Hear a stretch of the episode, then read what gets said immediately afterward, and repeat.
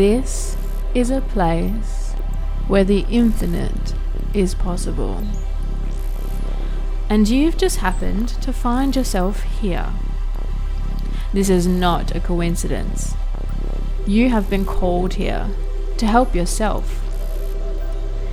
If you pay close attention, you can empower yourself to be your own healer, to be your own person, to be your own source of happiness. And that's where it all begins. This is the BeeSea Podcast. Hello, hello, hello. Welcome back. So, today's going to be another short, sweet episode. If you haven't listened to episode 33, uh, you might want to check that out after this one. Uh, we're going with the same theme of uh, symbols from the universe. And today I want to talk about animal symbols.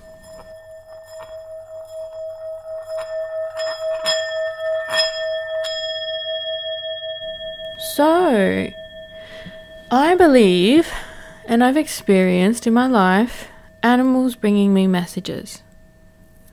From crickets to huge birds to horses to all kinds of things. Dingoes out in the mines. So you get the point.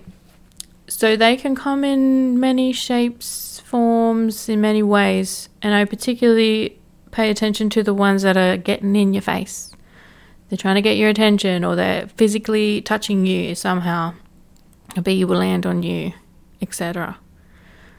So I will always like look them up, especially if they're quite unique or they catch my eye in some different way.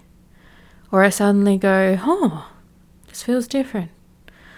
Oh my god, I'm gonna go look it up. so it's really fun. And I wanted to keep these episodes, these couple episodes, a bit light-hearted because, you know, the world's pretty uh, intense right now and I tend to go deep all the time. And you can take this as light-hearted or as deep as you want to go. So, the go to process that I use is just looking it up online. So, bee, spiritual meaning of bee. And I just looked one up for us. Bee, of course. And this one's from whatismyspiritanimal.com.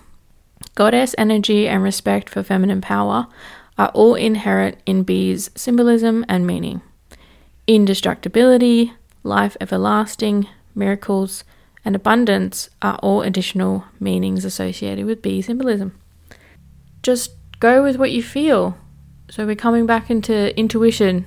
Scroll down the options and go with the one you're drawn to. You could also not use the internet and just come up with your own meanings. Look at what the creature is known for, what you know about it, what it's doing. And it's a way that's a way that nature can teach us things by us just observing nature. But when I research the creature and I look up the meaning, it usually makes me feel not alone like the universe is watching, guiding me, and has my back. Because it usually is quite literal to the current situation in my life or how I'm feeling, or if I just need a little pick me up, little message of hope and love from these little creatures. And I often feel like I have a telepathic communication with animals. Uh, I don't think I'm the only one either. So, yeah, it can be a lot of fun. And that's it, really. You just short and sweet, look them up. Even, oh, one more thing. Even if it's not the actual creature, it could be pictures of the same thing that keep popping up in your world bubble. It could be words of the same creature, animal. So look it up. It is a message for you. That's what I believe. Even if you sadly accidentally take one out, look up what it meant. You know, could be quite profound and a nice way to be at peace. And on that note, if you do happen to accidentally hit something with your car by mistake, it is quite quite a moment to be with that creature at its last breath. It feels very powerful and sad. So take care out there. If you're enjoying these podcasts, please let me know. And I'll include everything in the show notes.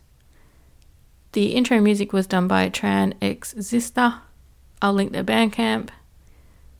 And take care. Bye.